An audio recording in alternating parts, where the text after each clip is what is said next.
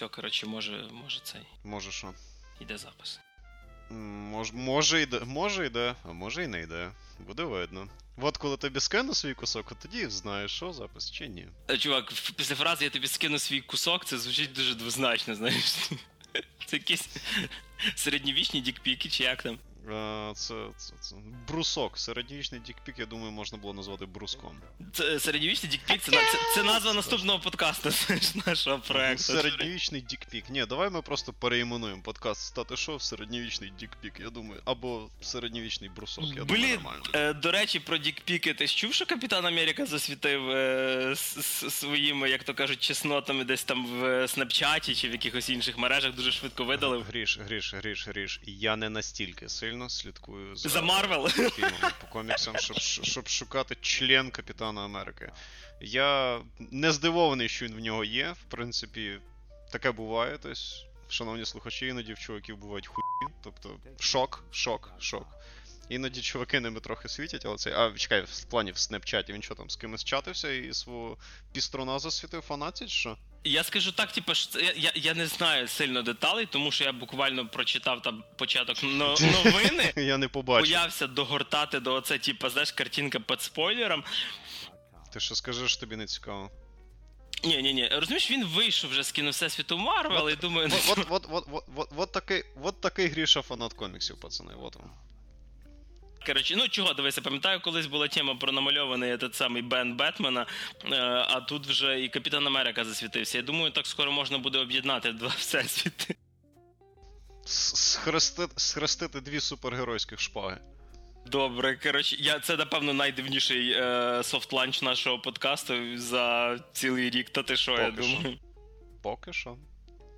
А поки що добрий вечір, хлопчики та дівчатка. В ефірі 26-й випуск подкасту Та ти що? І сьогодні про ігри, кіно і всяку іншу діч, як ви вже зрозуміли, і як завжди говорять Максим Морозюк. Всім середньовічний брусок. Мене звати Григорій Трачук. Поїхали.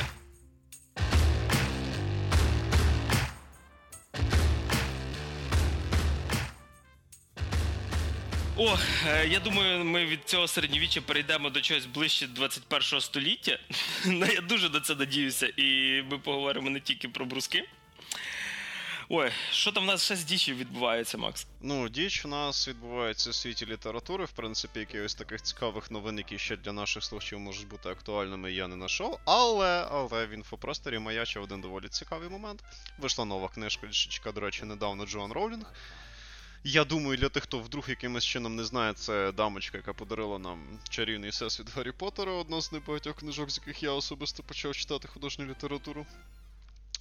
І е, скандал розкрутився навколо її нової книжки Troubled Blood. Е, Не знаю, яка вона буде в українському перекладі. Так це звучить як дурна кров, або проблемна кров, або Інф, інфомус, як знаєш, дурна репутація. Такі е, погано відома кров'яра. Типу, я думаю, в принципі, я не здивуюся, якщо наші локалізатори десь так її прикладуть, просто там проблеми з кров'ю, або ще ладно, не мається Мгм. mm погано. Сага. Сага проблемної крові. Е, Типу, е, в чому там взагалі весь сурбор? Це е, книжка в жанрі детектив, в якому головний герой, детектив, розслідує е, різні загадкові вбивства. І от вам невеличкий спойлер, виявиться, що вбивцею є чувак, який передівається в плаття. Ем, І це, в свою чергу, викликало фурор серед вгадаєте з трьох разів яких кіл, що, мов, типу, Джоан Ролінг, вона там скількись там часу назад щось нехороше говорила про е, трансперсон, а тут вона ще й в книжці зазначає чувака, який переодівається в плаття як головного антагоніста історії. І, само собою, бурління гівна в Твіттері і в інших соцмережах було не уникнути. Джон Ролінг знов всіх хуєсосять. Всім весело. Ем, дуже, дуже, дуже дивно, що цих людей якимось чином при. Розумієте, е, саме смішне, що діло не в тому, що вона, що Джон Ролінг якимось чином образила транс людей, тим чином, що вона відобразила антагоніста чуваком, який передівається в плаття, тому що це навіть не зовсім транс людина. Це просто чувак, який передівається в плаття. Типу маскується. Е, так, свого роду, так. Це, це, це як в фільмі Грязь. Хто не дивився, хто дивився, зрозуміє. Хто не я. дивиться, Да, подивіться. хто не дивився, подивіться, хороший фільм, до речі. І відповідно, це, це, цей дебільний скандал розгорівся навколо того, що як так, чувак, який переодягається в платі, негативний персонаж, Джон Роулінг продовжує насідати на трансвеститів. Як так можна? Господи, зупинись, Джон Роулінг, перестань угнітати меншини. Але це не зовсім угнічення меншин, це взагалі не угнічення меншин, це просто чувак, який переживається в цьому. І тому це так смішно, що навколо цього розгорівся такий дикий фурор. Я б ще зрозумів, якби воно головним антагоністом гея зробило або щось таке, але тут от. Тому Григорій не довіряє чувакам, які переодіваються в платі. Е, чесно кажучи, я таких не знаю. Ну або хіба вони дуже гарно передягаються, я Може, просто не знаєш, не, не помітив не цього. Ну дивись, ми ж дистанційно пишемося, ти не знаєш, що зараз на мені. О, блін, я думаю, що пора таки купити камеру. знаєш. Ну, ну, на твій огляд, е, типу, о, що ти скажеш про цю? Як ти вважаєш, от, типу, заслужено Джон Ролін нарешті получила за оці от свої козні проти чоловіків, які люблять передіватись в платі і вбивати людей? Блін, ну дивись, перше, Мгм. коротше, перше, що, що мені хочеться сказати, що шкода, що зараз Джоан, Джоан Роулінг, типу, більше відома через якісь е, навколо книжкові скандали, ніж через книжки. Тобто навіть після Гаррі Поттера, перше, що я про неї почув, це те, що там вона вважала Герміону чорною і всякі такі штуки. Е, тобто я поки що не бачу, чи вона щось хороше нове видає. Я знаю, що в неї виходять якісь ще детективи під псевдонімом іншим. Вона його видає. Тобто. Ролінг Джон. Е, ні, там якось взагалі не зв'язано з цим. Я, я правда колись подивився, побачив, мені знайомий скинув, що каже, о, якісь там детективи британські, потім виявилося, що це Джон Ролінг під таким псевдонімом пише книжки. А по-друге, блін, ну я взагалі за то розумієш, типу, щоб е, мистецтво могло лишатися мистецтвом. Тобто, чому, типа, не може бути злочинець якимось, навіть якщо б вони його зробили трансгендером, а чого він не може бути трансгендером? Тобто, що, якщо, якщо це Що, ці. у нього немає прав когось вбити? Серйозно, да. Що, що серйозно, трансгендер не може бути вбивцею? А чому, типа? Тобто вони можуть бути головними героями, але головними негативними персонажами не можуть бути. Це зворотня дискримінація. Це зворотня дискримінація, і сексизм, і взагалі, типу, то есть, а чого так взагалі Хм. не може бути? Чи можна в їхню сторону застосовувати термін секс. Ну, ладно, never mind. Від Мені просто зараз так виглядає, що все це мистецтво зводиться до того, що е, неважливо, хто герой і яка в нас тема фільму, але е, негативними персонажами можуть бути тільки білі гетеро-мужики. Е, насправді, чесно кажучи, якщо не рахувати Блін, я не проти, чуєш, якщо, якщо не вийде з подкастом, я в кіно піду. Я білий. Ну, от і в платічку сижу. Да-да-да. Такий, коротше, буду зніматись в екранізації цієї книжки. Просто пострижений під ноль, бігаю в платі, вбиваю людей, що знаєш, в помаді, і в такому галімому макіяжі. Просто знаєш, як діти вперше до маминої косметички дорвались. А ще, а по-друге, ще одна тема. По-друге, ще таке.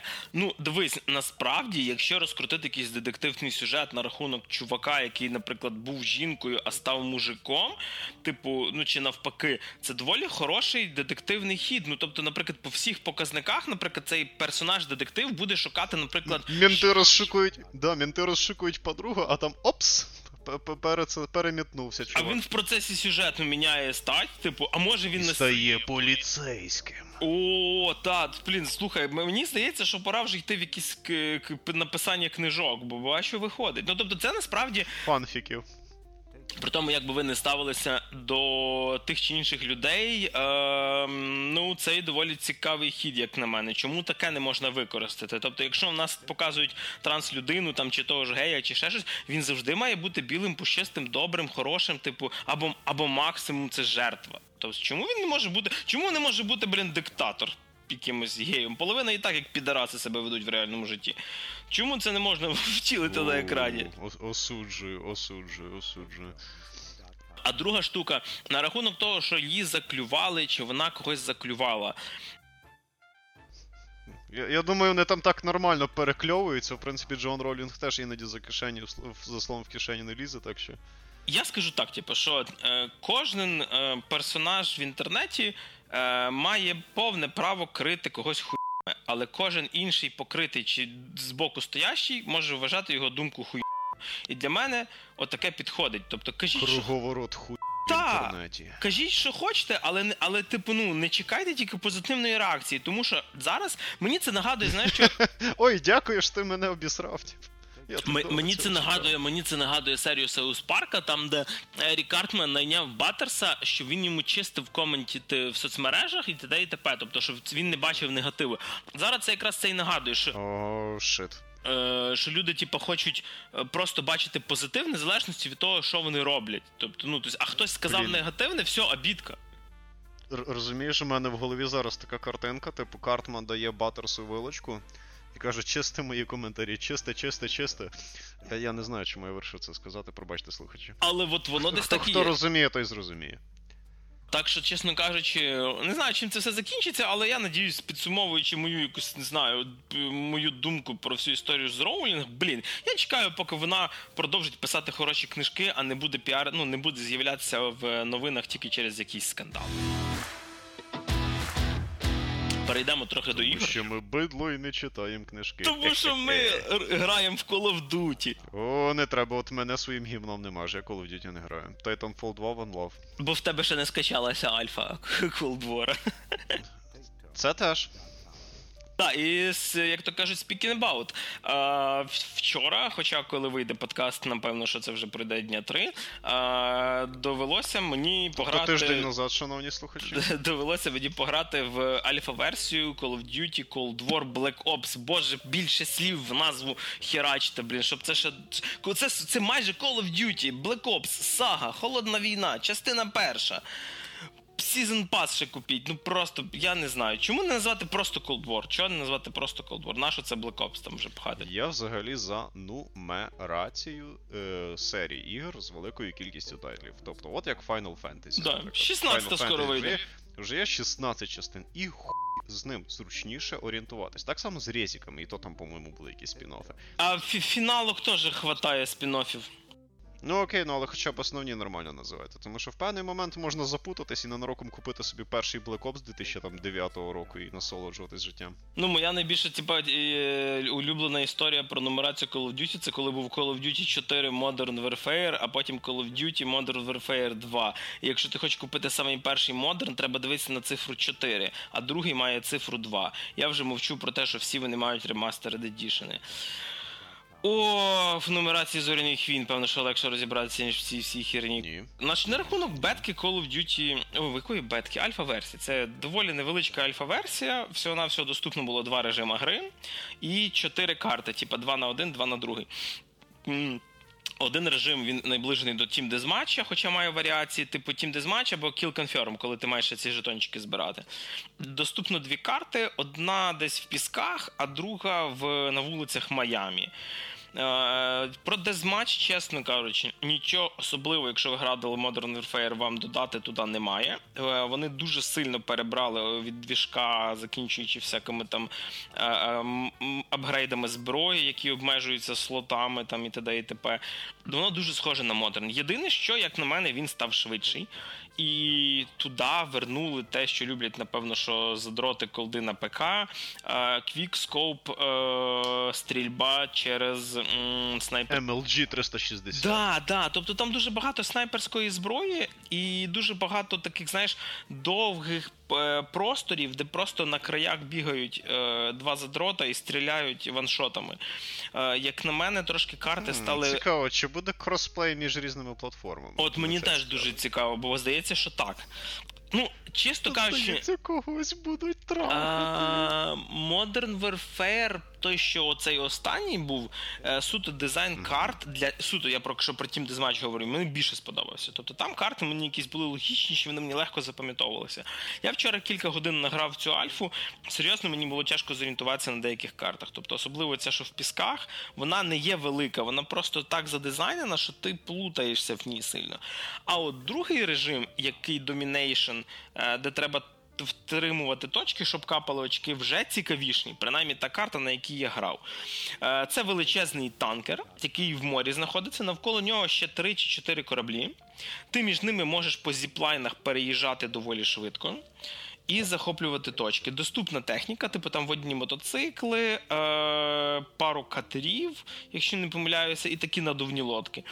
Е, В принципі, дуже динамічно. Ти постійно мусиш переміщуватися. Вертикальності нема, бо все-таки там 70-80-ті холодна війна. Не до вертикальності було. Так, але доволі круто, чесно кажучи, сюди вони з тим всім зайшли. Блін, я не знаю, що буде далі. Ну єдине, що я хочу сказати, що, от, наприклад, він виходить, як на мене, занадто швидко. І якщо кампанія після останніх трейлерів, вся ця тема з холодною війною мені цікаво заінтригувала, то мультиплеєр, я не думаю, що я після модерна так швидко, який ще досі процвітає, в якого карти додаються, який ще куча просто онлайн на піці. Я в, перейду в Black Ops. Чекай, що значить занадто швидко? Бобі Котіку що треба? Правильно, нову яхту. На яхті що треба? Правильно, велику кількість наркотиків, дівок, золоту базуку інкрустовану діамантами і так далі. Так що нове Call of Duty має виходити осінню і не пердолить. Тому все правильно робиться. Activision як штампувало конвейером колду, так і продовжує це робити. Я був би. Чувак, я був би в якби не вийшло цього року нова коло. Оце я був би просто в шоці. Про це можна було б окремий подкаст, просто позаплановий. Як тільки ти взнаєш цю новину, ми просто все кидаємо там роботу, життя цього просто сідаємо і записуємо. Дивіться, не вийшло, но не буде цього року нового Call of Duty.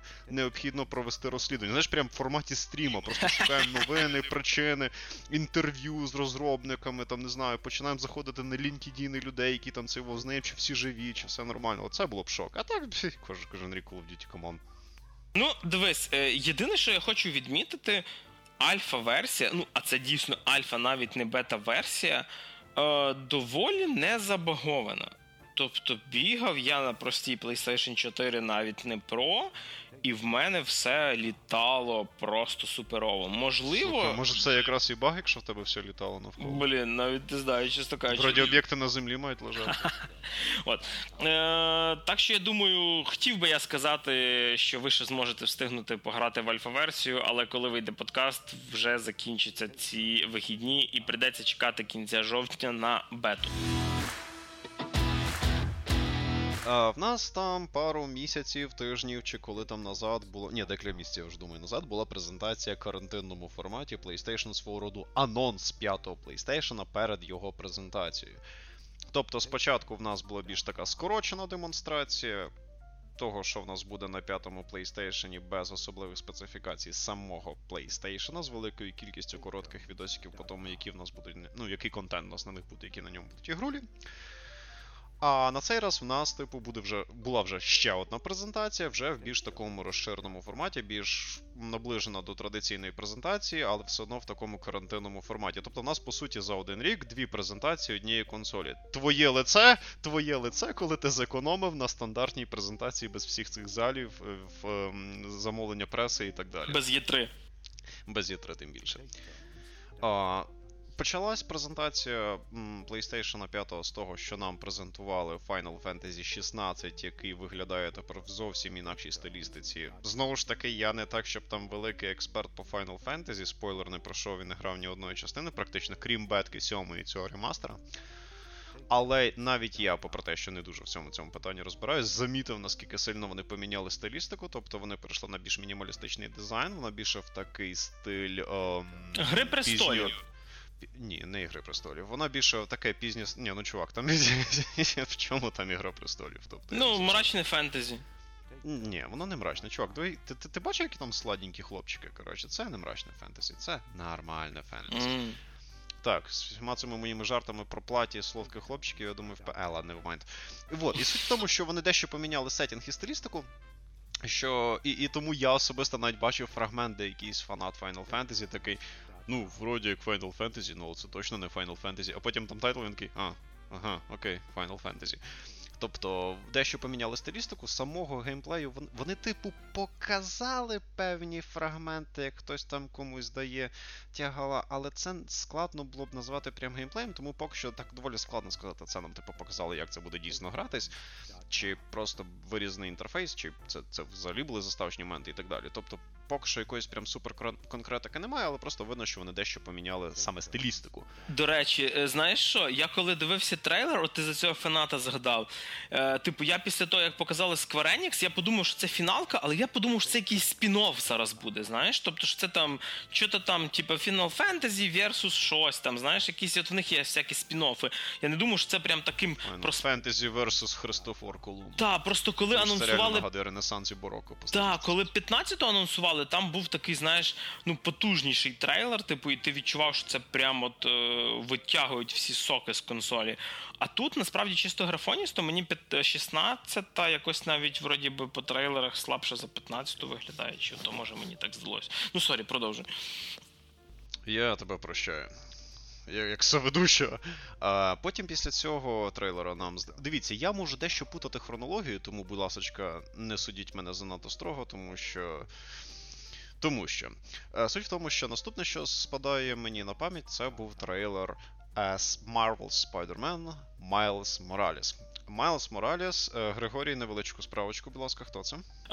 Майлз Моралес це е, людина-павук з паралельного всесвіту, тобто не з основного, де існує Пітер Паркер, так сказати, з Ultimate коміксів. Це е, чорношкірий персонаж з мексиканською мамою, через то прізвище Моралес, який насправді настільки полюбився фанатам коміксів. Ну, доволі хороший насправді персонаж, якого після певних подій коміксів вернули в світ е, сучасного Марвел, там де існує Пітер Паркер.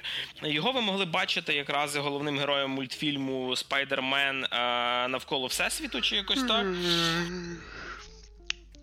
Добре, дякуємо, Григорій. Дуже вам велике дякуємо, дякуємо, дякуємо. Все добре, дуже вам спасибі. Так от.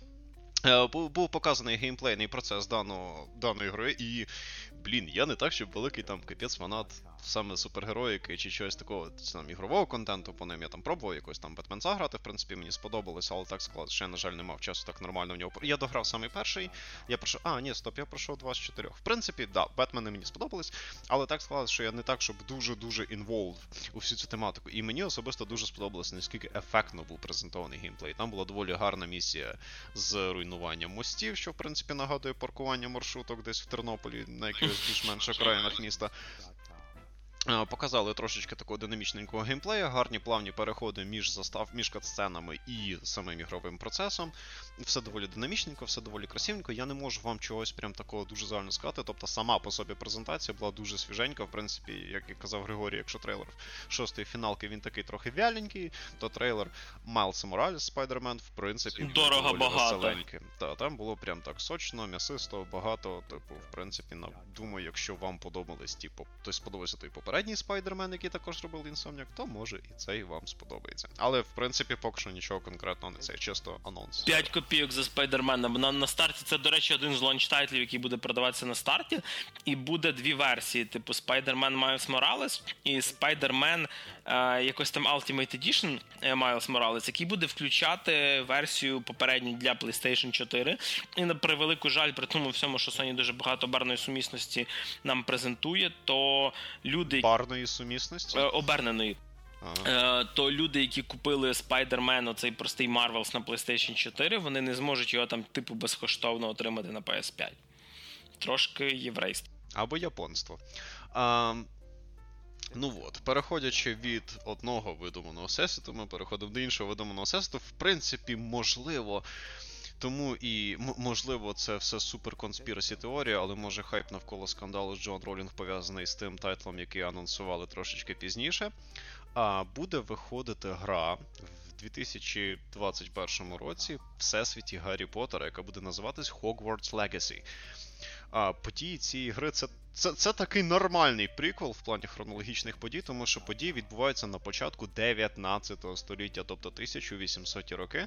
А, я так розумію, це так. Мені здається, ми не застанемо ні Дамблдора, ні Гріндевальда, ні Хуєвальда, чи хто там ще там Вроді буде тільки Хагрід.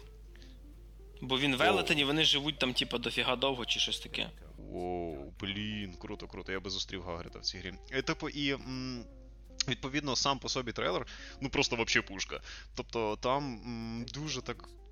Він, він стильно зроблений, тобто воно так насичено, графонисто, красивенько. В принципі, проблема єдина в тому, що. Е, все виглядає дуже гарно. Е, дуже багато дуже ефектних моментів, дуже багато таких креативних дизайнерських речей, особливо якщо ми говоримо про те, як там виглядає оточення, і все таке. Але я чот взагалі не зовсім поняв, чим ти там займатись будеш, тому що більшу частину трейлера там просто сходи складаються, розкладаються, мости розвалюються, об'єднуються, стіни, щось там спіральками крутяться, розкручуються. Один раз там якась їбака повз тебе проскакує, слідчий раз ти якусь їбаку сам гладиш, і відповідно я не зовсім розумію, чим ти там займатись будеш.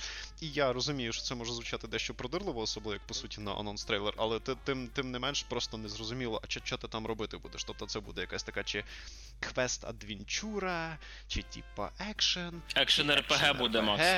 А, це буде екшен РПГ. Окей, Open World. Open World. І я, пред... і я предвкушаю, що це буде типа Destiny. Тобто там не буде, я так розумію, сюжетної прив'язки, тобто ти будеш створювати, наскільки я розумію, персонажа. Тому що якщо би ти б не створював би персонажа, нам би показали би щось більш цікавіше. І поки я бачу, я бачу щось. Е, Я надію, що це так не буде, але я бачу. Я бачу, щось... що в мене в квартирі щось ходить. Я бачу, що це може бути якимось типу, знаєш, аля офлайн. Знаєш, як Dragon Age 3, офлайнове ММО, як його називали. От воно мені щось туди е, нагадує. Ну, можливо, для фанатів Гаррі Поттера, типу, там буде багато активностей цікавих, але просто е, блін, ну от не знаю. Ну, якщо це буде повна відв'язка від персоналіті твого героя, якого ти створюєш там чи як, то тяжко буде сюжет. Ц Цікаві активності для фанатів Гаррі Поттера. Типу, в цій грі можна буде хуйости в Твіттері Джон Роулінг. Я думаю, це буде прям. Сови відсилати ці, знаєш, з листами. Та-та-та, відсилаєш сови там з дікпіками для Джон Роулінг. Типу, і ну що ж, в даному випадку, після того, що розказав Григорій про те, чим буде ця гра теоретично, мені більше не цікаво описувати її, так що ми продовжуємо. Нам показали ще потім доволі такий, ну. Смішний в стилі форсажа, але тим не менш класний. Е, ефектний, дебільний, але все одно веселий класний момент з Call of Duty Black Ops Cold War. Ух, як ж тяжко це було. Типу. Ем... Коротше, Call of Duty бокв. І, типу, відповідно, м- виглядає. Як презентаційний момент вам показали одразу геймплей, тобто прям геймплей-геймплей. Тобто вам показали безпосередньо, як ви будете проходити один з шматочків місії. Е, це по суті, місія, яку називають, так скажем, так званими одноразовими механіками, коли вам в Call of Duty підкидують якусь місію з якимось відносно ефектним моментом одноразового характеру, де може бути ще крім стрільби, наприклад, просто якась ефектна, по суті, сцена прямо перед вами, яка розгортається. В принципі, одна з таких доволі непоганих сторін Call of Duty як такої. Не завжди в них це класно виходить, але конкретно оця сцена виглядала дуже гарно. Ви там слідкуєте так непальоно підходите до аеропорту, який дуже важливий, але по суті ніхто не тримає ніяких постів навколо, тому п'ять огромних американських спецназівців просто підійшли прямо впротик. Потім ви дивитеся, як якийсь чувак розстрелює якихось чуваків в машині якогось хера прямо посеред цього аеропорта. Ну, типу, там, коротше, напевне, супер-мега подвійні потрійні агенти, всі вічно один одного відстрелюють в самий незрозумілий непідходящий для цього момент для того, щоб робити повороти заради поворотів, аж це ж шпигунський бойовик.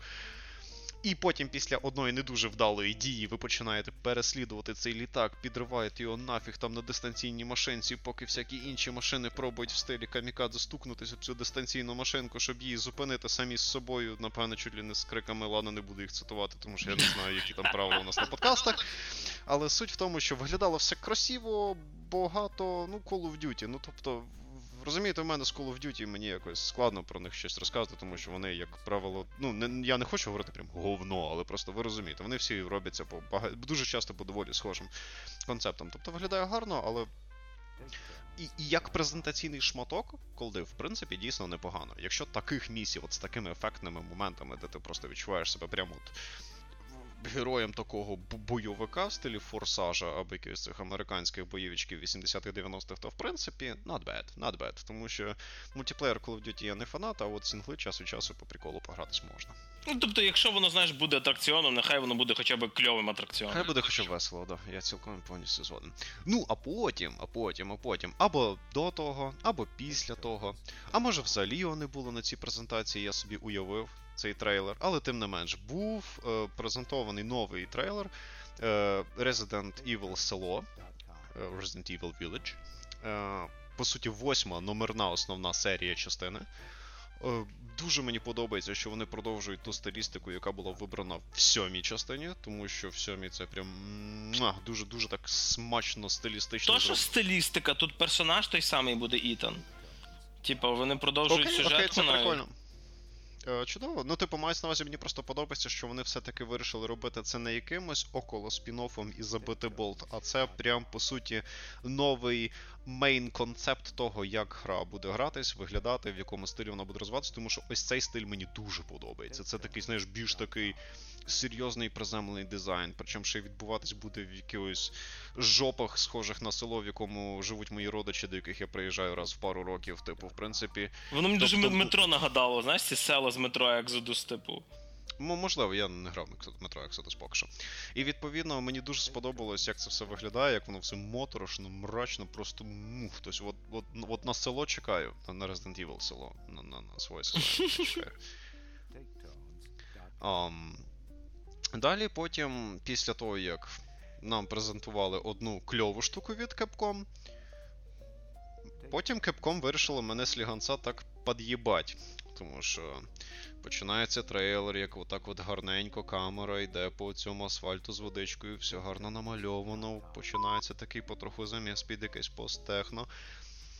Ми бачимо персонажа з Devil May Cry, Нероїд потихеньку, помаленьку починає на це самлютись, і потім появляється Шевергіл. І я такий воу воу воу воу воу воу воу У нас чекає Devil May Cry 6. Не ага. так довго після того, як мені сподобався Devil May Cry 5, я такий, блін, це ж прикольно. І потім такою плашкою на пів екрана Devil May Cry 5 Special Edition. І я такий, пішли ви нахуй кепком, але підйом защитан. В принципі, це було непогано. Це було непогано. В мене пригорів пердак, хоч якісь емоції від презентації. Там, до речі, Вергілій буде іграбельним персонажем. Прекрасно, прекрасно. Я дуже радий, це чудово. Це Вергілій грабельний персонаж в Devil May Cry 5 Special Edition. Під час презентації, де типу, хочеш нові ігри бачити, і то, в принципі, нові гри по Devil May Cry би не відмовився. Ну, е, не то, що в захист Кепкому, типу, але це в принципі традиція. І третя, і четверта частина теж мали так само, типу, через рік-півтора Special Edition, де додавався Вергілій. У них там 50 едішенів Street Fighter. Я зрозумів, що це їхня фішка, що вони там передають по 200 разів і продають свою одну і ту саму гру, просто додаючи до неї трохи контенту. Я я, я, я, я, я поняв. Вот. Потім і пердалінг трохи охолов після трейлеру, де трошечки розширеніше показали ігровий процес гри Deathloop. Від наших любимих Arcane, Dishonored, Prey. Arcade, які робили нам Dishonored, Prey, і до того ще робили там Dark Messiah of Might of Magic і ще деякі штучки. І взагалі, поки що з точки зору геймплею виглядає тактично, креативно і динамічно, але знову ж таки. М- так і не показали той аспект, як буде реалізований ось цей hunting за самим хантером, тобто те, як ти будеш NPC випилювати, в принципі, зрозуміло. Тут це виглядає доволі весело і цікаво, що що Arkane робить класно, вони роблять екшен-ігри, які виглядають як екшен-ігри, але насправді, по суті, є логічною задачкою. Тобто, по суті, ти граєшся в гарну стильну головоломку. І це завжди було прикольно. Це було і в двох Dishonored, це було і в Prey. І мені такий підхід до того, як вони це роблять, дуже подобається. В цьому плані вони прям молодці. Але знову ж таки, поки що, поки що схрещуємо пальчики, але. Але так. Ну, жду, що Аркейн зробить щось прикольне, але надіюсь, що, типу, ніхто не зафакапить, тому що там, якщо буде мультиплеєрна чи кооперативна фіча, ну, вони такого раніше не робили. І коли розробник робить щось, чого він раніше не робив, в нього два варіанти. Він або робить це добре, або не дуже добре. І я надіюсь, що буде перший. Ну, е, не знаю, бачиш, мені насправді це перша гра від них, яка. Е, Викликає багато питань, тому що це все виглядає круто, але от е, я не дуже розумію, як це буде побудовано. Тобто, чи це щось ближче до Dishonored сюжетне, чи це таке як Prey Crash, де, типу, світ перебудовується після кожного твого заходу а, в гру? По тому, що я почитав, і по тому, що показує трейлер, я так бачу, це певне буде більше до Prey Crash. Угу. От я думаю, що от щось таке. Тому що ну, якби це було щось около сюжетне чи сюжетне, то я думаю, і стилістика презентації була б дещо інакша. Блін, а от наступна гра, сорі, що вторгся в монолог цей в презентацію від е, PlayStation 3. Я тебе не призивав свою презентацію, Гріш. Коротше, ремейк Demon's Souls, ремейк Demon's Souls, блядь. Коротше, і при тому, що саме мене більше тішить не те, що ремейк ну, типу, скажімо так, перші ігри Soul серії, е, ігри ігри серії, а те, що його робить Bluepoint, це чуваки, які. Е, Дуже гарно себе зарекомендували в плані, власне, в ремейках. Вони зробили е, ремейк Shadow of the Colossus, і це, власне, не просто ремастер, де текстурки натягнули, а от прям ремейк ремейкович. Тобто гра перероблена з нуля, з новими текстурами, десь де були якісь застарілі геймплей, дизайнерські рішення. Перероблено все, ну, скажімо так, під більш сучасні реалії в хорошому плані, а не мафія ремейк, про яку ми поговоримо трошки в наступних випусках. Так що, блін, а що, до речі, як тобі взагалі? Тобто я просто Я не знаю з текстурами, там гарні анімації, чувак. Дуже гарні анімації. Ну, ми з тобою дуже часто говорили про е, і Soul серію, і Souls-like ігри, Bloodborne і т.д., але я просто ніколи, знаєш, якось е, не запитував тебе, що тобі взагалі Souls-like із серії Souls подобається, що що ти грав, і що тобі прям от зайшло. Mm, дивись, мені сама вся ця концепція дуже і дуже і дуже подобається. Але з іграми Soul серії, Souls-like іграми, спін-оффами від від From Software. У мене одна та сама проблема, що й, наприклад, серію ігор Total War. Дуже-дуже кльово, але я не знаю, коли я це маю грати. Тому що гратись дуже цікаво і по-своєму весело. І вона прикольна тим, що вона має справедливий челендж. Вона, типу. Не веде тебе за ручку, вона вона така, знаєш, типу, ти хочеш мене пройти, ти маєш це заслужити. Тобто і це прикольно, це чесний челендж і популярність. І мене дуже радує, що ця концепція стала популярною, що самі по собі ці ігри дуже популярні. Це показує, що в принципі людям ще цікаво ще щось, крім якоїсь фігні, яка просто вводить їх по заставкам, або мультиплеєр з лутбоксами, або щось таке. Тобто мені дуже подобається, що цей вкрай специфічний тренд по сьогоднішній день, вже, по-моєму, я не знаю, сьомий рік підряд, в принципі, дуже-дуже дико популярний. По ньому, звісно, виходить дуже багато всякого говна, але сам факт того, що цей ця концепція популярна, мені дуже подобається, це приємно. Але, на жаль, я мав дуже мало часу, щоб зацінити саме дійсно якось змістовно якусь з цих ігор, і вам, слухачам, і тобі, Григорій, сказати щось таке прям обосноване. Що я можу сказати? Мені Bloodborne дико подобається стилістично. І мені подобається він ще тим, що він, наприклад, мені здається, чисто, чисто з того, скільки я пограв, спойлер, небагато чисто з того, скільки я пограв, мені здається, він трошки динамічніший, ніж, наприклад, ті ж самі ж Dark Souls. Sekiro мені дуже сподобався, за умови, що я знаю, що там серед фанатів цієї гри там чот трохи побугурчували, і там казали, що вроді все не дуже ок, але знову ж таки, Sekiro, на жаль, я також грав доволі мало, і я не можу якоїсь дуже конкретики сказати, але мені просто було, що Sekiro ще, по-моєму, динамічніше з Bloodborne. Набагато, чувак. Так... В даний тобто, момент ви... його проходжу просто, в даний момент до нього добрався. Мені просто якось так склалось, що і Dark Souls я пробував, я пробував і перший і другий, і третій. О, я можу розказати, як я пройшов першого боса в першому Dark Souls. Так от. А, Я не вмію грати слешери і не вмію грати ігри з такою от рукопашкою, а в. ну, вчусь, але, типу, я переважно граю всякі шутанчики, стратегії, стелс-екшени, щось таке. Тобто, всякі, е, всяке рукопашне мочилово з геймпада я граю доволі мало, тому що я, в принципі, більшу частину життя був пісюком з того, що я грався, і консоль в мене появилась не так давно, і я все одно далі граю на ній всякі там дісонори, шутери, стелс-екшени, щось таке. А, І, типу. І драв перший Dark Souls мене настільки жорстко, наскільки це можливо. Гра мене просто їбала. От просто їбала і все. Мені було весело, але мене їбали. І відповідно, я якось згором напополам своїми кривими руками просовуюсь до ось цього першого боса, не до нульового боса, а до першого боса, до ось цього рогатого мудака, що на цій е, стіні фортеці, типу, тебе товче, що у вас цей коридор, і ти ще можеш залізти наверх на цю вежу. І я розумію, що для людей, які хоча б трохи вміють грати такі ігри, це нема нічого складного, але проблема в тому, що я не дуже вмів її грати. І я не кажу, що спроб, в яких він мене відпердолив, було прям багато, але чисто по моєму моральному лічильнику цих спроб було просто безкінечна кількість. І і він мене жарить і жарить, жарить і жарить. І тут в певний момент на одній спроб. Блін, це ж я просто це згадую, це ужасно. А, я ухиляюсь від його. Там там на цій стіні. Я не зміг залізти на ту драбину, я не встиг, тому що він мене догнав. І я такий пробую якось кувыркатись туди-сюди від цього чувака. І там на цій стіні є такий виступ, не захищений зубцями. Тобто ти можеш з нього впасти. що під час одного з перекатів в бік я і зробив. Тобто я роблю перекат, і перекат закінчується тим, що я улітаю нахуй. Просто падаєш.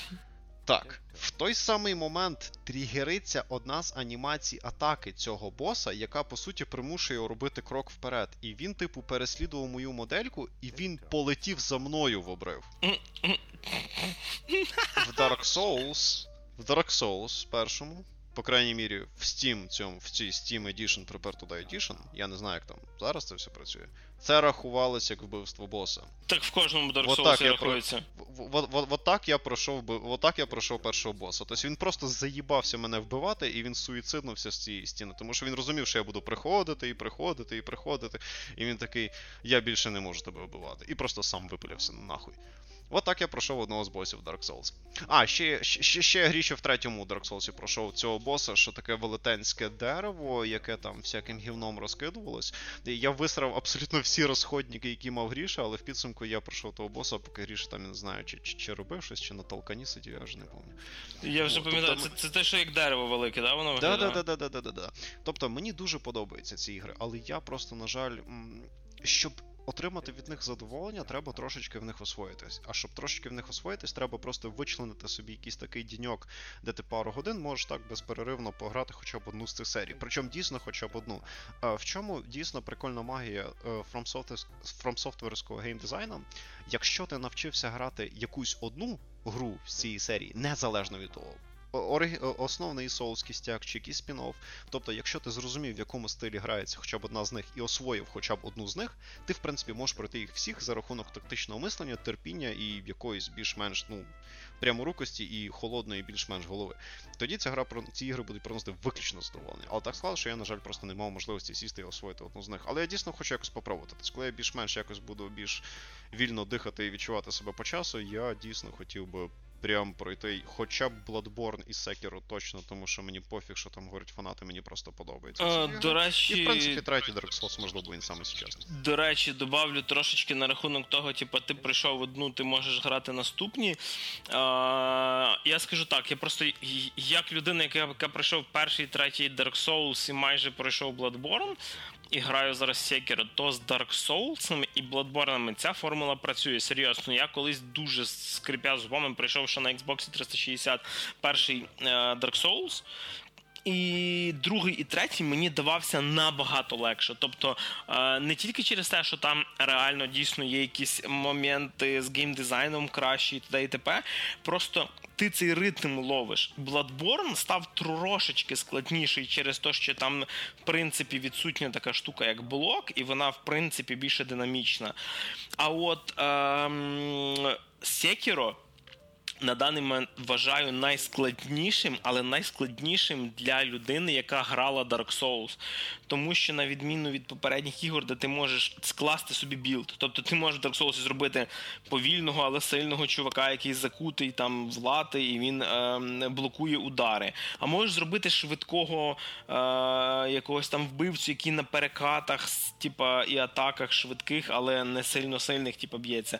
В Sekiro в тебе є персонаж, в нього клас ніндзя, все.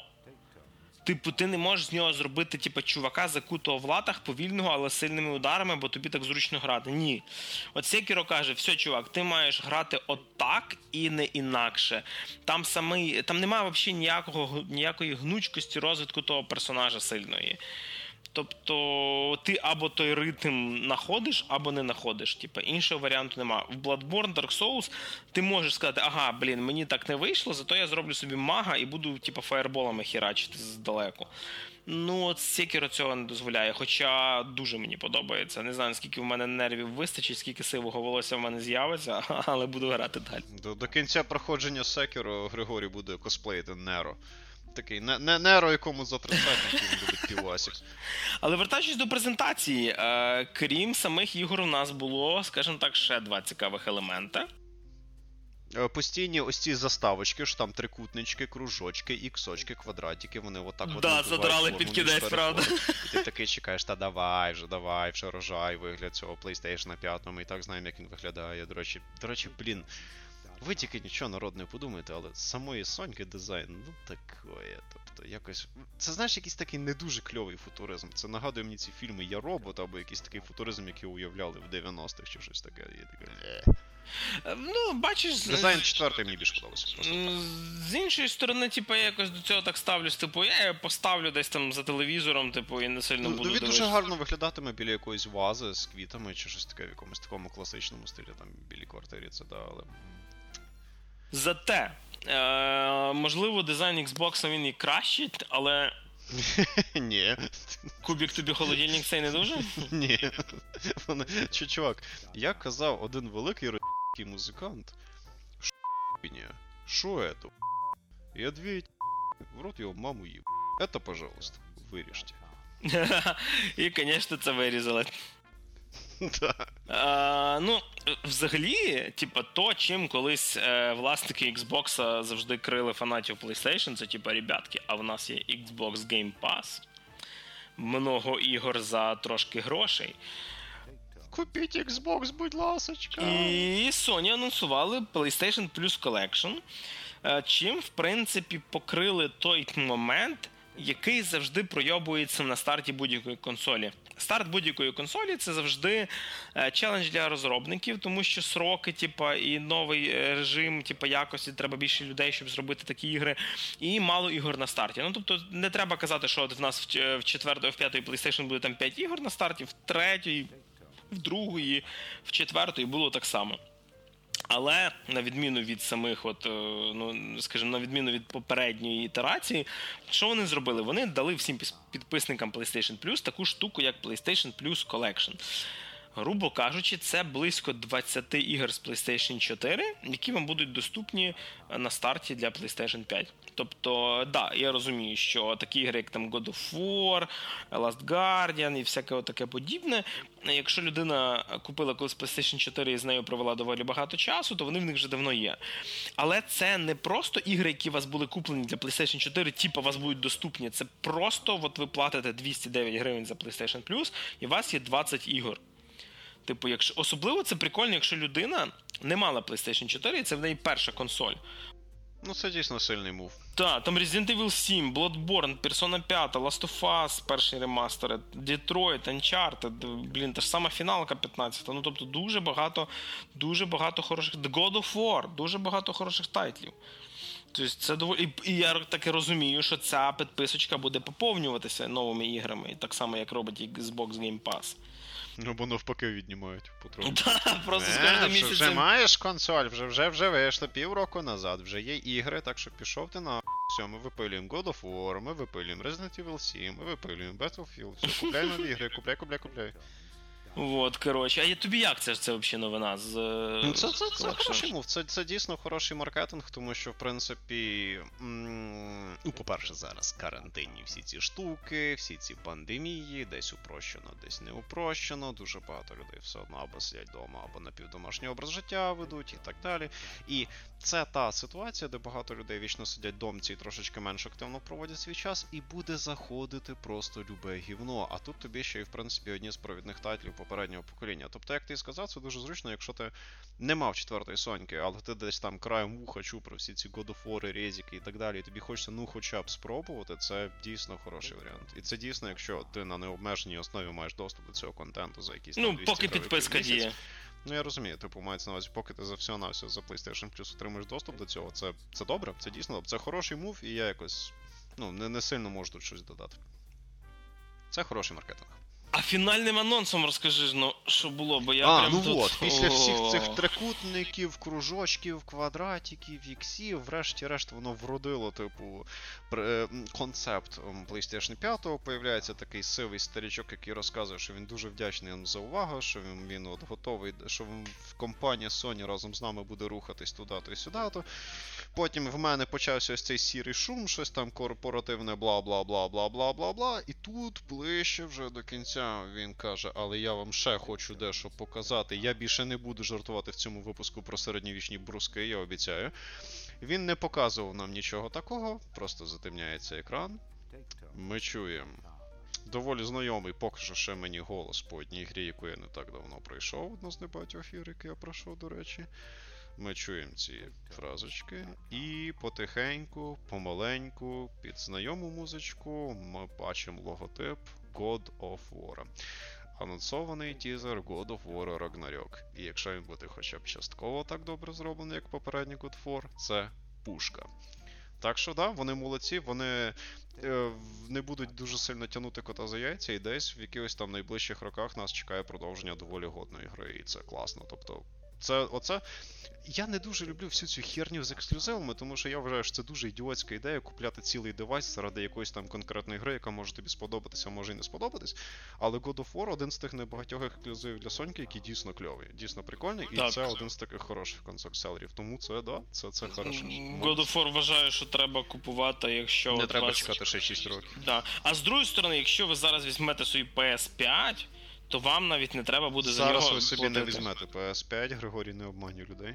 Ага, ні, ну 19 листопада ми вже про це поговоримо трошки пізніше, але е, я зато кажу, що типу, якщо ви, наприклад, зараз роздумуєте над над покупкою PlayStation 5 і хочете пограти God of War, то можете почекати, потім заплатити просто місячну підписку, в якій буде перший God of War доступний для PlayStation 5 разом з цією пачкою ігор, типу, всіляких. І за 209 гривень пограти, знаєш, там в God of War і все і всі решта ексклюзиви з PS4 на PS5, ну доволі нічого так. Але на рахунок того, коли це все буде доступно, ви вже почули це 19 листопада. 12 листопада воно буде в США, Канаді, ще кількох selected countries, я так поняв, як завжди робиться тестовий запуск продаж. І 19-го, в день, коли виходить Кіберпанк 2077, до речі, виходить PlayStation. PlayStation. PlayStation, Кіберпанк. Чувак, а ти думаєш, я на чому її буду грати? Ну, я на компі, а ти собі рішаєш. Да, ні, ні, я буду грати на сонці, бо мій комп, в принципі, предназначений трошки для іншого, про що ми теж потім поговоримо. Але е, вертаючись до того ж, про що ми вже знаємо, типу, оголосили офіційні нарешті ціни. Е, Дві версії консолі в нас буде на старті, як ви вже розумієте. Це буде PlayStation 5 і PlayStation 5 Digital Edition. По технічному наповненні вони не будуть відрізнятися нічим, на відміну від Xbox Series X і Series S. Е, Просто, як ви розумієте, Digital Edition не буде містити дисководу. До речі, з останньої статистики попередніх замовлень по світу.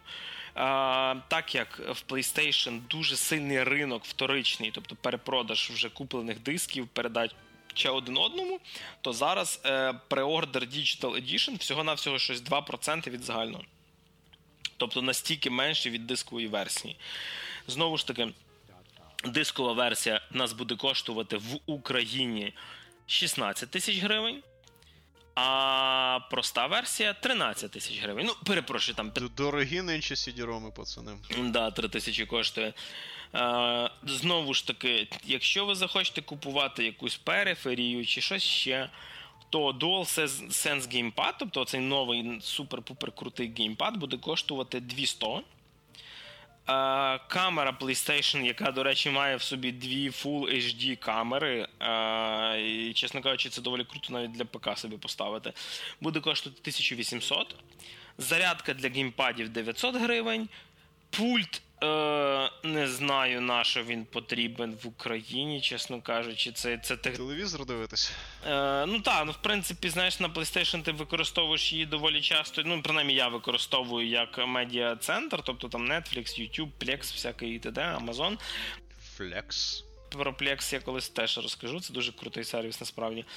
М, Який дозволяє тобі дивитися бібліотеку скачаних фільмів з твого компа. Типу, ти комп робиш як, се- як типу, сервер, і дивишся на PlayStation просто по повітрі, типу, свою бібліотеку, якихось там аніме і т.д. і т.п.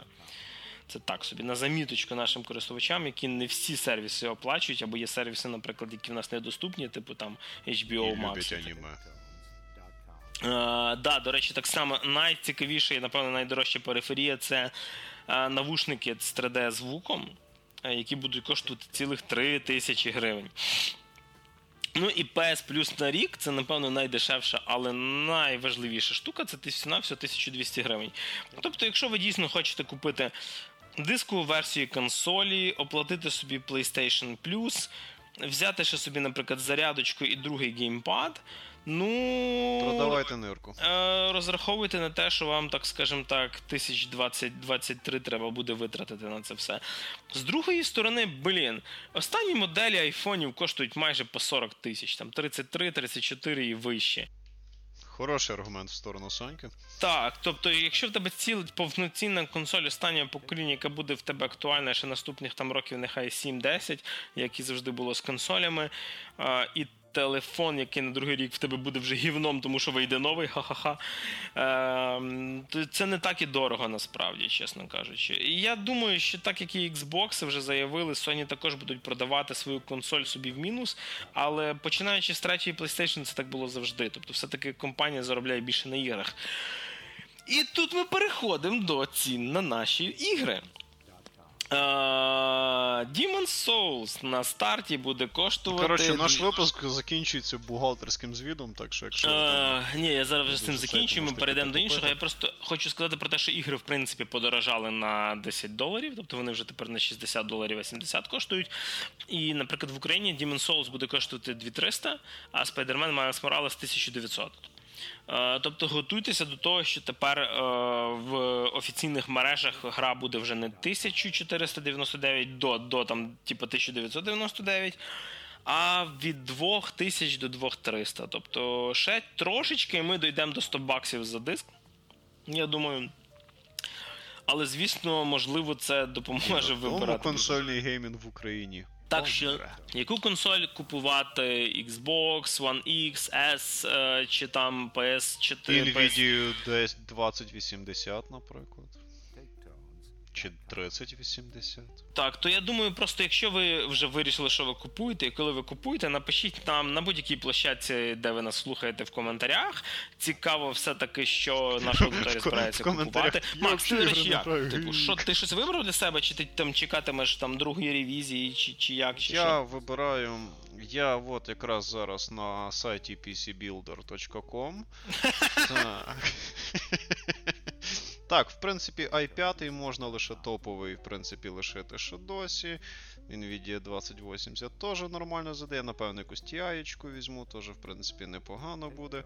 Оперативки докладу ще 16, щоб було 32, щоб наверняка. В принципі, SSD-шник для операційної системи є. Ну, може ще SSD-шник ще додатковий підсосамлю, але я думаю, це вже не обов'язково. Тому Коротше, ти вертаєшся в стадію ПК бояр, да? Так, так, пішли в жопу своїми дисками по 70 баксів. Тому е, дякую PlayStation 4 за те, що ти була моєю першою консолью, і це був дуже приємний експірієнс. Я жартую, можливо, я все-таки візьму п'ятий PlayStation. Насправді я почекаю, поки Григорій купить, і він хай мені розкаже. Ну так, бо я так, я такий консольний задрот, що я все-таки хочу на старті. Тобто я дійсно хочу купувати її Чекайте тільки. на спеціальний подкаст. Так, да, я думаю, ми про це багато поговоримо насправді. Тобто хочеться купити на старті, але знаєш, я до чого веду?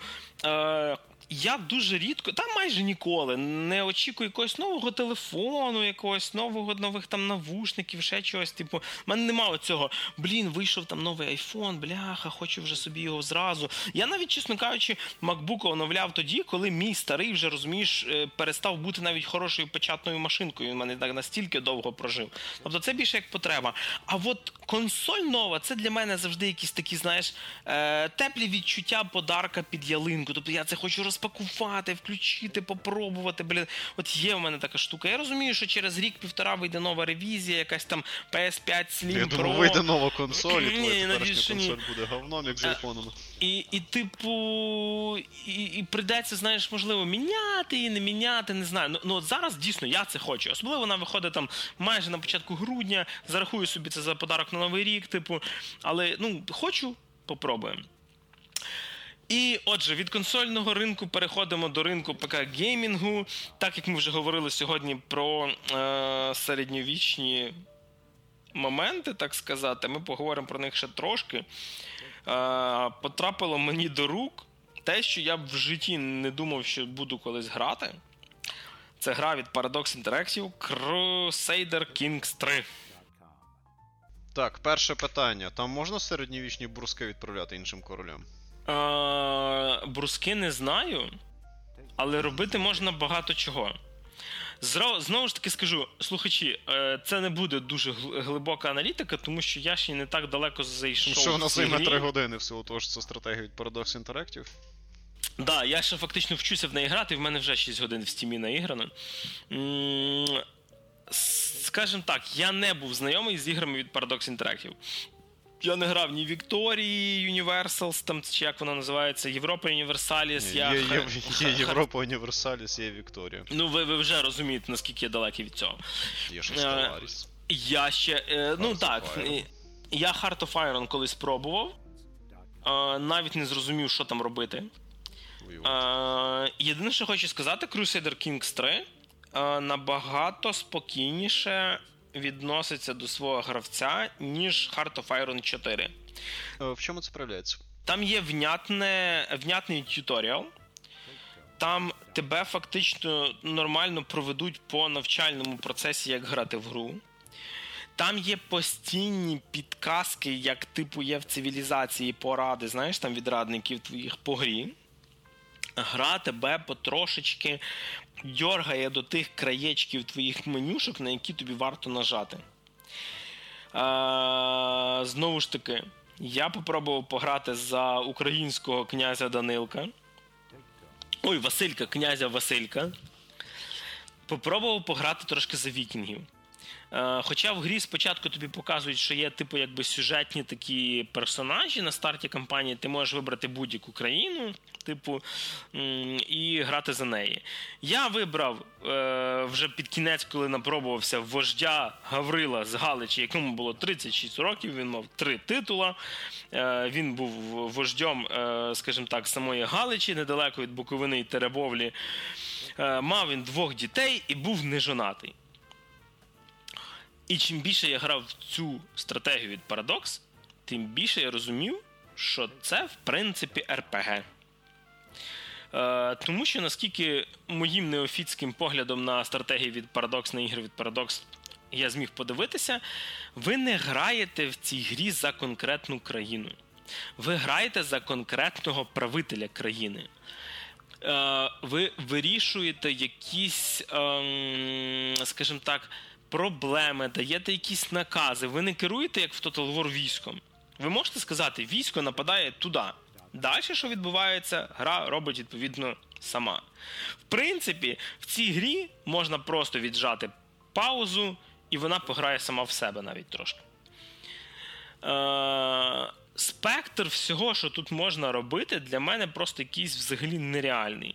Тобто, в принципі, ви можете взяти, наприклад, там е, женитися, е, наприклад, на дочці якогось сусіднього графа, е, потім заразитися сифілісом від якихось подруг. Цей граф вас зраджує, ви заражаєте, наприклад, там якусь його коханку сифілісом, типу, і потім все його навколишнє середовище вимирає.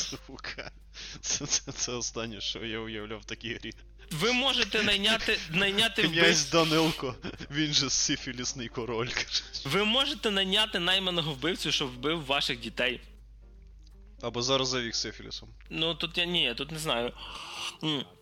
Але є така штука. Ваш персонаж це як персонаж в РПГ. У нього є якийсь свій світогляд, в нього є якийсь тип мислення. І, наприклад, цього бажано притримуватися. Тому що якщо ви, наприклад, взяли такого знаєш, гульбасу, такого чувака, який бухає, спить зі всіма підряд, веде якісь непонятні штуки, любить нариватися на драку, і ви захочете. Готуйся до сифіліса. І ви ну, це окей, це само собою, але, але, наприклад, ви захочете зробити з нього суперстратега. Заставити його думати не так, як він в свої там вже 40 років привик думати. Для цього персонажа це буде стрес. Ну, тобто, це певний показник, типу стрес, от, але так не вийде. Так само, якщо у вас персонаж навпаки був супер начитаний і вчений, е, і ви заставите його ходити там і заливати до герцогинь сусідніх всякими віршиками, віршики в нього будуть доволі хуйові, чесно кажучи, і це не вийде. Тобто вам не вийде зробити персонажа універсала, треба дотримуватися того всього. Е, Знову ж таки, все одно шляхів достатньо шляхів буде достатньо для розвитку вашого персонажа і куди це все має привести. Мені насправді я трошки пам'ятаю, загрався цим галицьким галичанським чувачком, і в мені прилітає ачівмент від Стіма. е, що виявилося, що за весь цей час, типу, в мене вже 10 дітей з'явилося, що я грав. Любвєбільний король. А що в цій грі означає 10 дітей? Блін, шкода мені одружена. Це потенційних 10 союзів з якимись сусідами. А коли ви даєте, робите союз з якимись сусідськими країнами, ваш син стає, наприклад, а в них там стан такий, що в них не може бути королева, а тільки король. Вмирає король, ваш син стає королем замість нього. Ви можете спокійно претендувати, ви, типу, виставляти претензію на цю країну і на трон. Знову ж таки, ваш син це так само персонаж. А, а син такий пашов на. Да, да. Я був, я був самим неулюбленим сином в сім'ї, ти мене вічно чмиривши і старався сифілісом заразити, і такий об'являє тобі війну. От, так до чого я веду, що якраз. Якраз таке й може бути, якраз так син і може зробити. Тобто, на відміну від того персонажа, яким граєте ви, є тисячі інших. При тому, що дуже прикольно попрацювали над е, зовнішнім виглядом персонажів, і передається, скажімо так, в спадок якісь ну, моменти. Тобто, якщо, наприклад, вас. Персонаж, наприклад, там страдав гігантизмом, ну тобто він великий, він не буде влазити нормально навіть в оцю, знаєш, камеру, типу, яка його типу уявно знімає. І... Там його, його кадик на портреті просто. Так, і, наприклад, його діти теж будуть переймати якісь його недоліки і т.д. і т.п. Тобто, наприклад, е, в- колір волосся і всякі такі нюанси. Гра якась нереально громадна. При тому, що я ще тільки, скажімо так, почав з нею знайомитися. Думаю, не буду сильно забігати вперед і сильно багато розповідати, тому що, можливо, ще мало інформації. Але для всіх людей, які люблять історію, прям must have. От якщо ви грали Total War якийсь, не рахуючи Вархамерів, і вам було мало оцих всяких інтриг. Типа, і особливо, якщо ви, наприклад, в Total War не так любили воювати, тобто керувати арміями, як робити економічні, політичні і всякі отакі соціальні моменти, то тут вам прямо, чесно кажучи, ви, ви будете як дитина в магазині, знаєш, з цукерками не знати, що вибрати. Сам надіюся, буду продовжувати далі. Якщо будуть якісь цікаві історії, то розповімо. І якраз круто, що все-таки вона будує якісь історії. Тобто, ви можете розказати про прям життєвий шлях свого персонажа. До речі, коли ваш персонаж помре, ви вибираєте грати за одного з своїх нащадків, за одного з своїх дітей. Тобто, смерть персонажа це не кінець гри. Через то я хочу сказати, що ви керуєте все-таки не країною, а персонажем. А от коли всі вже помруть, там нащадки, наприклад, ну да, це вже тоді гейм-овер. І знову ж таки, гра не ставить перед вами якоїсь конкретної фінальної цілі. Ви просто, от, ну, ви середньовічний правитель в середньовіччі граєте. Все. Е, ще одне хочу сказати для людей, які ніколи, як я, не грав в ігри від Paradox. Подивіться, крім наших от таких неофітських оглядів, щось більш спеціалізоване. Подивіться якісь стріми, чи вам воно дійсно зайде. На Тому форум що зайдіть, почитайте там. Це Paradox Interactive, це вам не хер собачий. Грати їхні ігри це як друга робота, це я вам зразу кажу. Максим Морозюк. Да? Та-та-та. От. Ну, а від ігор, ПКшних ігор консольних переходимо нарешті до тої рубрики, яку люблять наші е, слухачі, особливо по коментах. Що би подивитися і що ми подивилися. Це не назва Блін, рубрики. Це, це відчуття, коли ти несподівано знаєш, що насправді люблять наші слухачі. Ой, а, на порядку денному насправді в мене один серіал і один фільм. Ох, і чесно кажучи, серіал від Рідлі Скотта після останніх його фільмів. Називається він Raised by the Wolf. Випликані вовками, вирощені вовками. Не знаю, як це перекладуть на українську мову. З вовками жити по вовчому вити. Да. Е, Це фантастичний серіал від е, дядька, який зрежисерував першу частину чужого, який всрав франшизу чужого в останніх фільмах про Метеї чужої е, заповідь. Як Тарас Бульба, я тебе породив, я тебе і проїбав. А, там так було. Ну, в мене, напевно, була не режисерська версія. я, я, я просто цю, я, я просто в школі ще читав, там, треш, там дещо переміняли, просто да. Вот. Е, Макс, ти вроді подивився першу серію, так? Да? Так, так, я дивився першу серію, цю Race by the Wolves, але якихось конкретних конклюженів я по ній робити не міг, тому що якраз в кінці першої серії там основний, по-моєму, заміс якийсь більш-менш і почався, спойлери. Починається цей серіал так доволі прісненько і скучненько. Якась майже безлюдна планета виглядає не дуже заселеною, виглядає як якась така колонія, колонія вікінгів, якби вікінгів приплило двоє на якійсь байдарці, вони пробують з гівна і палок якісь два будинки собі зробити, щоб мати де жити і мати де барахло тримати.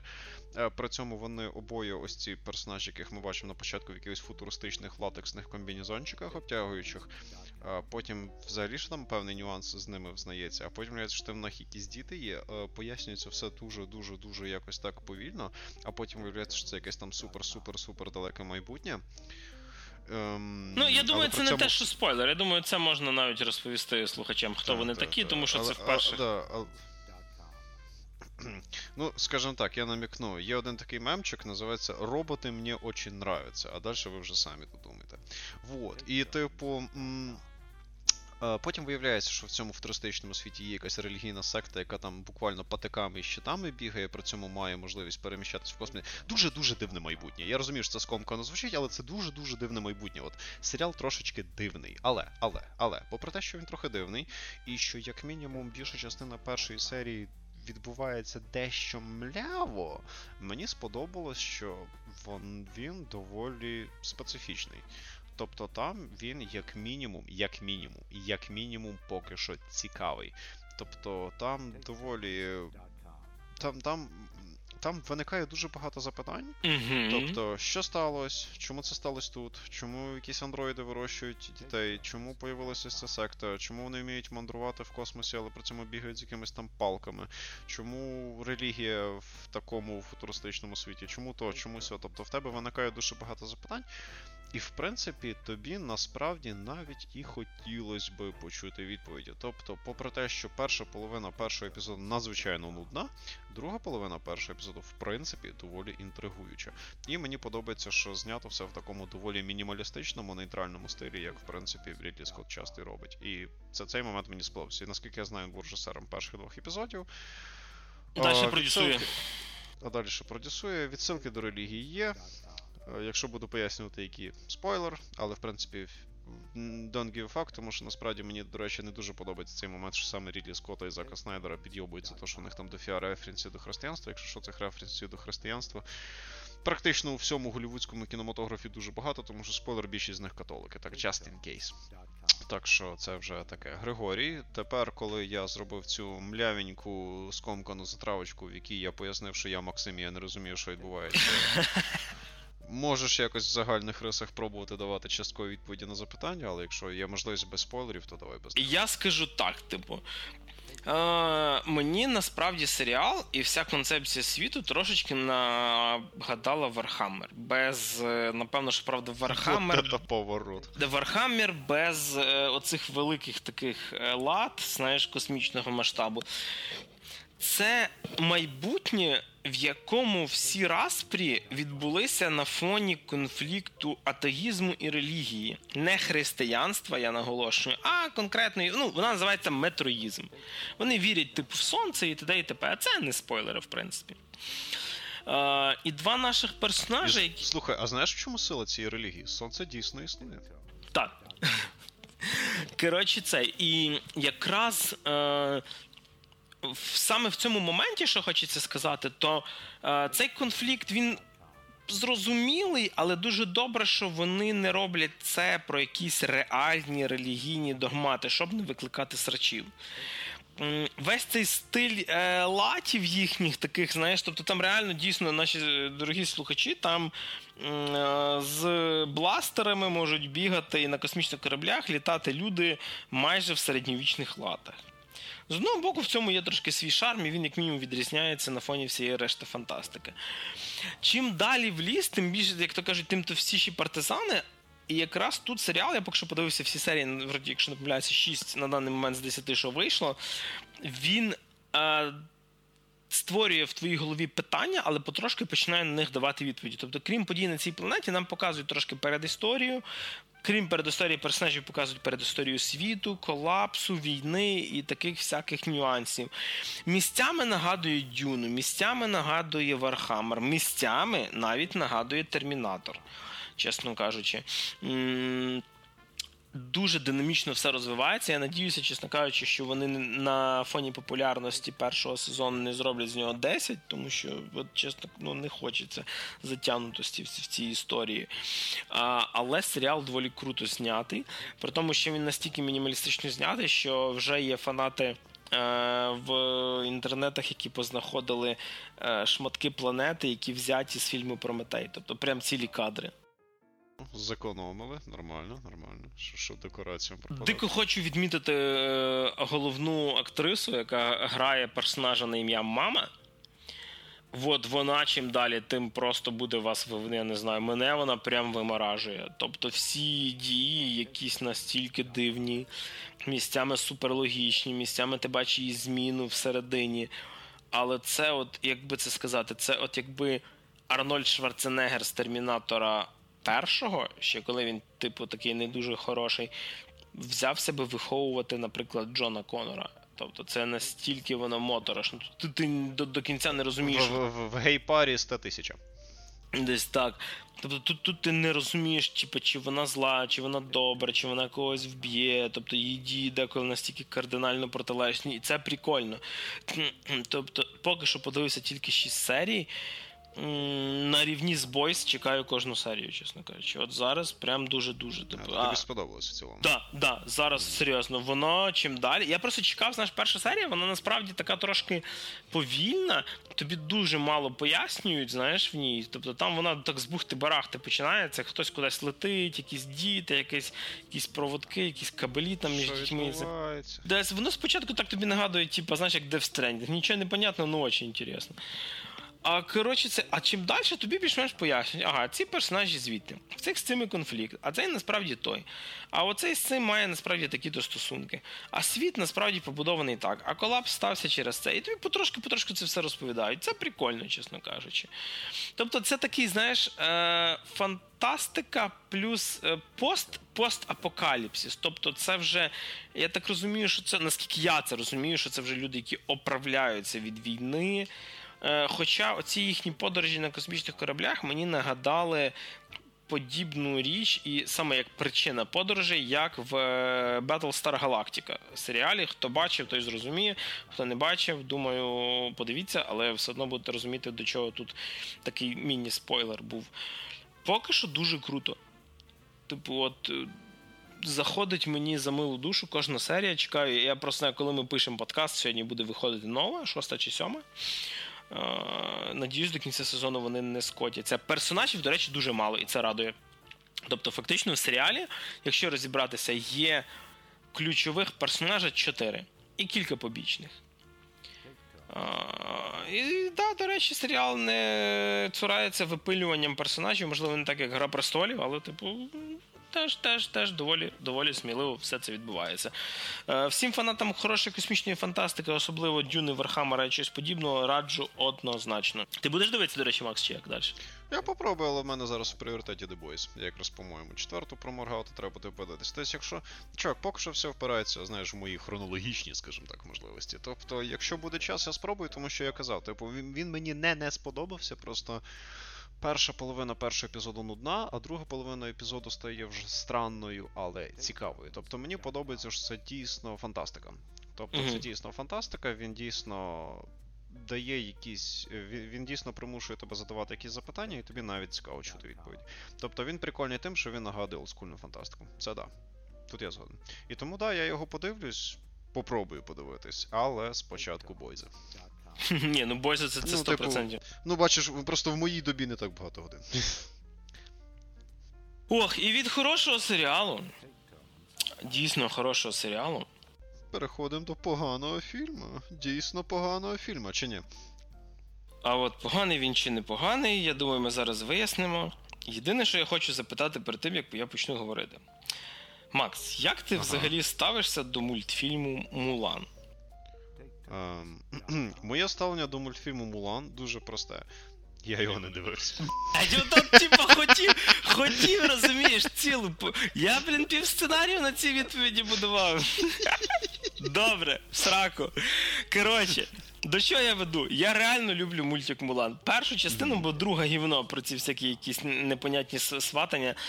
Я дійсно люблю перший фільм Мулан. Я люблю і цього дракончика Мушу там дебільного. Мені подобаються пісні. Мене розумієш, в мене пісня Ти боєць з Мулан на рівні з арабською. Ти собака, я собака, я жартую. Ні, з, на на рівні за Арабська ноч з Аладдіна. Тобто, знаєш, це ті такі твої пісні з дитячих мультфільмів, коли ти їх чуєш, в тебе знаєш зразу ці спогади, мурашки по шкірі і т.д. і т.п. Так от, як і останні роки.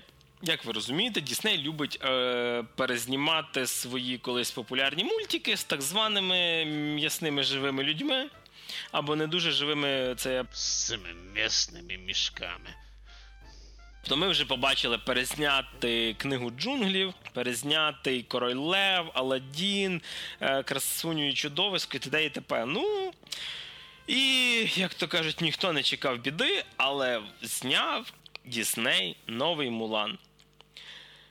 І як я розказував, як як фанати історії, типа в Crusader Kings, як діти в магазині цукерок, то так і я при бажанні знайти якусь ху в кінематографі в е, аналізі фільму Мулан. Це другий фільм, на який я вирішив піти в кіно після Тенета, яким я, в принципі, теж не був задоволений. Ну, давай, по порядку. Ділись своїм болем. Коли знімався Мулан, а знімався він. Е... До речі, ні, е, сорі, що перебиваю, але тут такий маленький момент. Може в якихось таких більш-менш загальних рисах описати, про що взагалі була історія оригіналу, бо я настільки не знаю, про що це взагалі, що, наскільки це можливо. Я, просто, я знаю, що це щось про Китай. Все.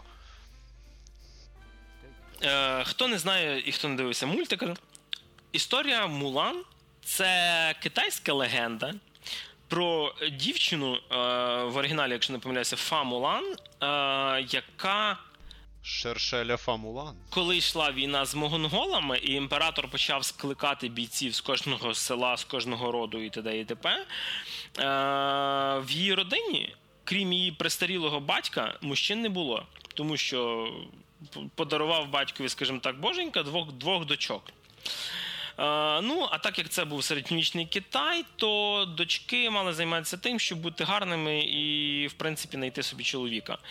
Знаючи, що батько її вже, хоч і ветеран війни, і колись дуже хорошим був воїном, вже старий ходить з паличкою, і вона розуміла, що батько не вернеться з війни. Тобто, це для нього, в принципі, смертний приговор. І вночі, е, передягнувшись в е, хлопчика, тобто там зав'язавши волосся, пережавши собі корсатами груди, вдягнувши броню батька, вона замість нього е, йде в армію імператора.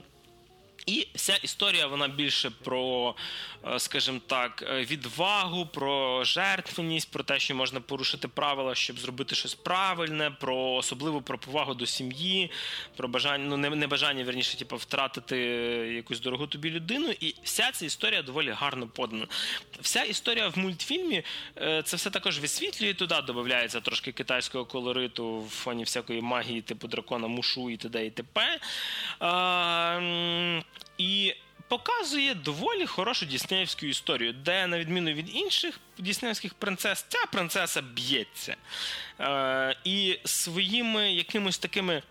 Е, своїми стараннями вона здобуває те, ким вона стає в кінці. Тобто вона реально дохера працювала. Тобто вона попала в, скажімо так, е, підрозділ мужиків, тендітна дівчинка, і їй треба було працювати не просто щоб на їх рівні бути ну банально фізично сильною. Їм їй треба було їх перевершити, щоб крім того, вона постійно мала приховувати те, що вона дівчина.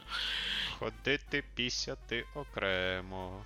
І в мультфільмі це дуже круто показано, як їй треба було працювати багато. Легенду я не читав, не знаю, що куди відрізняється. Але так як легенда в нас китайська, е, а Китай приносить багато грошей, то фільм знімався для Китаю, в принципі.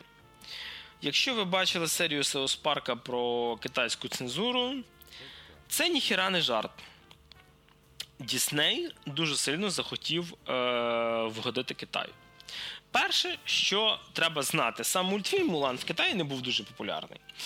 І він, ну тобто, фільм цей знімався більше не як е, ремейк мультика для китайського глядача, а просто як ну, екранізація легенди. Для всього іншого світу це, звісно ж таки, був ремейк мультика. я навіть не знаю до чого тут взятися, тому що кожна зміна, кожна зміна, яку вони зробили, або без сенсу, або робить все гіршим. Перше, що вони сказали, давайте заберемо нахер звідси всю магію, не буде нас дракончика мушу і т.д. і т.п. Але замість того вони вводять просто персонажа якоїсь непонятної відьми, яка перетворюється в пташок, літає там і взагалі така доволі імба в першій половині фільму. Дракончика забрали, так само забрали пісні, все трошечки адаптували під сучасні реалії, але. А є чорні? Ні, якраз, до речі, там навіть білих немає теж мені адаптація. Дісней, Дісней, хоті, Дісней хотів пропхати, типа, білих персонажів, але не вийшло. Кита, к- китайська зину така ньо-ньо-ньо-ньо-ньо-ньо-ньо. І чорних теж ньо-ньо-ньо-ньо, тільки китайці. А японців можна? Ньо-ньо-ньо-ньо-ньо. І тут починається повний пі. Якщо в першому мультику наша Мулан мала дійсно працювати, щоб стати сильнішою, то тут е- що роблять наші режисери? Перепрошую, режисерки, майже весь продуктивний склад фільму жінки. Нічого не маю проти, але ну, про це ми теж можемо поговорити потім. Е, виявляється, що в нашої Мулан, як і в кожного ну, персонажа чоловічого роду, є ци. Або чі, це ж як якому перекладі, це внутрішня енергія. Так сказати, майже джитайська сила.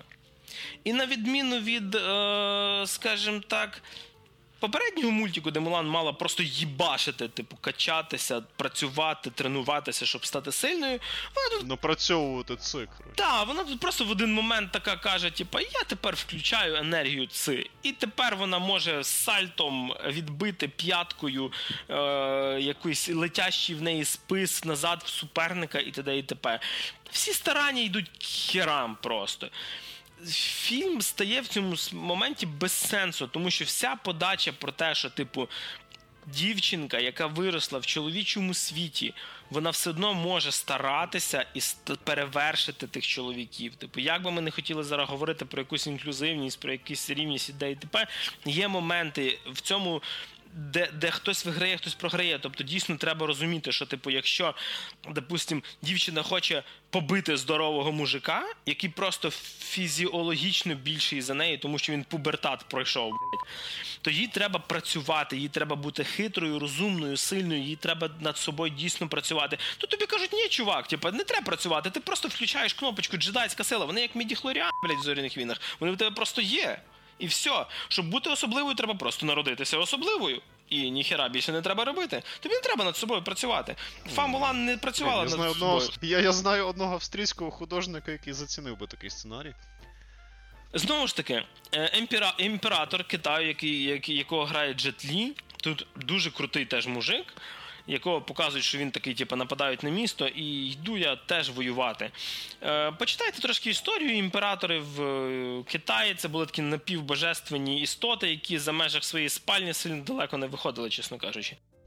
У, то я божественна істота. Ніхуя собі. Але знаєш. На кара- карантинні боги. Але ж, блін. Що, в принципі, розумієш, е, робить тут Дісней? Дісней робить китайському уряду такий хорошенький мінет.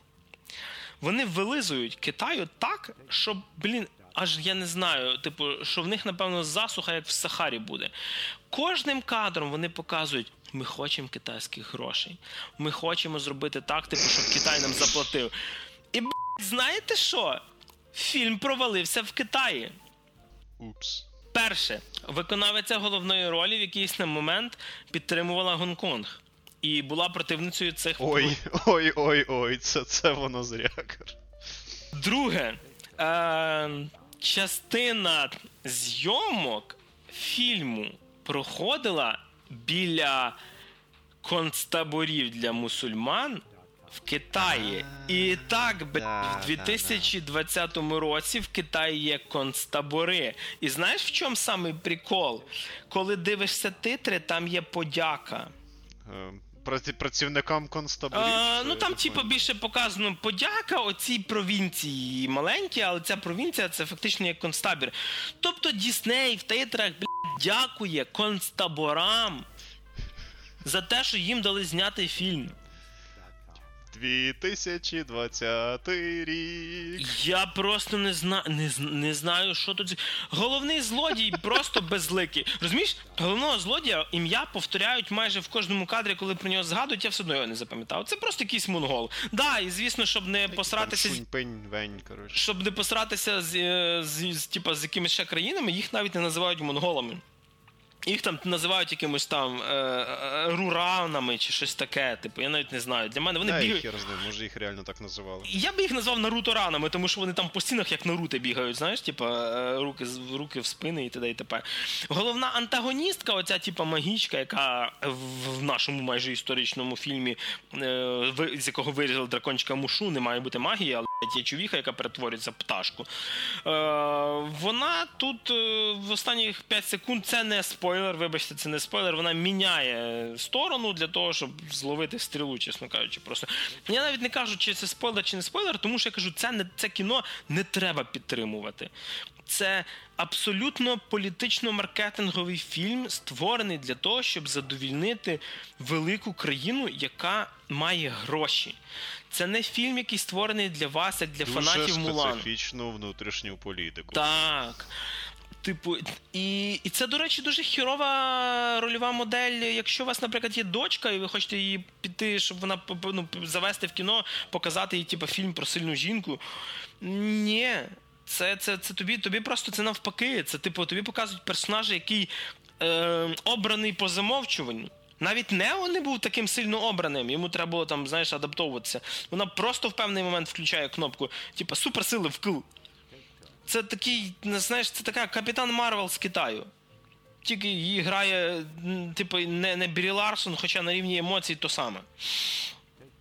І от я навіть не знаю. Там навіть такі банальні метафори, типу, знаєш, коли час від часу літає Фенікс, коли головну герою героїні надають по морді, вона встає і заді неї там взлітає Фенікс, і ми такі, типу, сидимо, да-да-да, ми поняли, вона повстала, наче Фенікс. Могли би ще зверху написати просто текстом: вона повстала, наче Фенікс, бо ж не дійшло, що ззаді крила Фенікса в неї, знаєш, так як ніби це її крила виглядають. До речі, ви знали, що це вона повстала, наче Фенікс?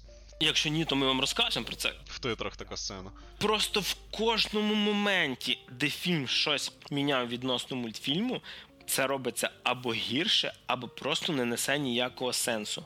Персонажі, які були три смішних таких дібіла в армії з мультику, тут просто ну, обезличені. Е, романтична лінія з капітаном. Да, до речі, романтична лінія. В неї була романтична лінія з капітаном е, самого підрозділу в мультику, який в кінці там в неї закохується, випилена Чекай, нахер. а в неї чи в нього? Чекай, в неї чи в нього? Вона ж пацаном прикидалася. Е, вона пацаном прикидалася, але просто вона в мультику вона доволі раніше показує, що вона жінка. Як саме? Тобто, типу, вона скидає одяг, типу, і т.д. і т.п. Її ж там виганяють Напевно. з отряда і т.д. і т.п. М, Тут. е, Блін, може я- я подивлюсь мультик? До речі, як ви думаєте, слухачі, я розумію, що це односторонній зараз діалог, ви не відповісте, я почекаю в коментах. Було б дуже дивно. Чому, чому вирізали романтичну лінію між капітаном і нею? Тому що в Китаї та це дуже погано, якщо вищестоящий чиновник має романтичну лінію з нижчестоящим службовцем. Цю всю херню замінили на рівному їй, тобто замінили на ще одного солдата. Але щоб Е, здогадатися, що це, що це романтична лінія, треба так нормально по Шерлоку Холмстедувати. Тому що вони в кінці на останніх тестових показах навіть вирізали поцілунок між Мулан і цим китайським бійцем. Господі, який ж цей фільм стерильний, серйозно. Це, це абсолютно стерильне кіно. Там є е, непо... там є непогана музика, ну але це дійсний, знаєш, заплатити. До речі, на рахунок музики ще одна штука. Там місцями мені проскакували моменти, прям як саундтрек до зоряних війн. Тобто такі, знаєш, якісь реверанси в сторону Джона Вільямса, мені аж щось е... навіть не до не до оригінальних, а до цих останніх епізодів. Я щось так почав такі якісь ритми прос- прослідковувати. Він знятий дуже стерильно, він знятий дуже по списочку, розумієш? Це такий фільм по чек-лісту. От має бути то, то, то, то. Але це як на Китай, через то в нас немає там, типу, геїв, чорних, типу, трансів і т.д. і т.п. Є Ну, просто bueno. китайці. І, блін, я не знаю, чесно кажучи, якщо ви дійсно хочете подивитися хорошу історію про Фамулан, е, подивіться старий мультфільм. Не дивіться мультфільм продовження, другу часть, тому що діснеївські сиквели своїх мультиків це взагалі окремий сорт гівна. Аладдін 2 і все, все до того. Але це чисто бізнес, така модель, як задовільнити китайців. Я, І при тому, знаєш, при всій іронії, наскільки вони старалися відсосати Китаю, їм це не вдалося. Тому що, блядь, він там настільки провалився, що після останніх скандалів його заборонили прокатувати і заборонили рекламувати. Якщо навіть є кінотеатри, які вже прокатують, типа його, знаєш, ну тобто вони контракт підписали, типу ще пару разів мають показати. Їм просто сказали познімати ці плакати нафіг.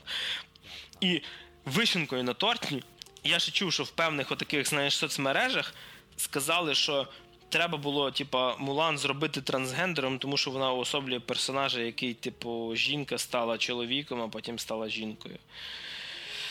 О Боже ти мій 2020 рік, перестань, блять, бо я просто їбнуся з цим. Я так часто не матюкаюся, я себе буду більше запікувати, ніж Макса в цьому випуску.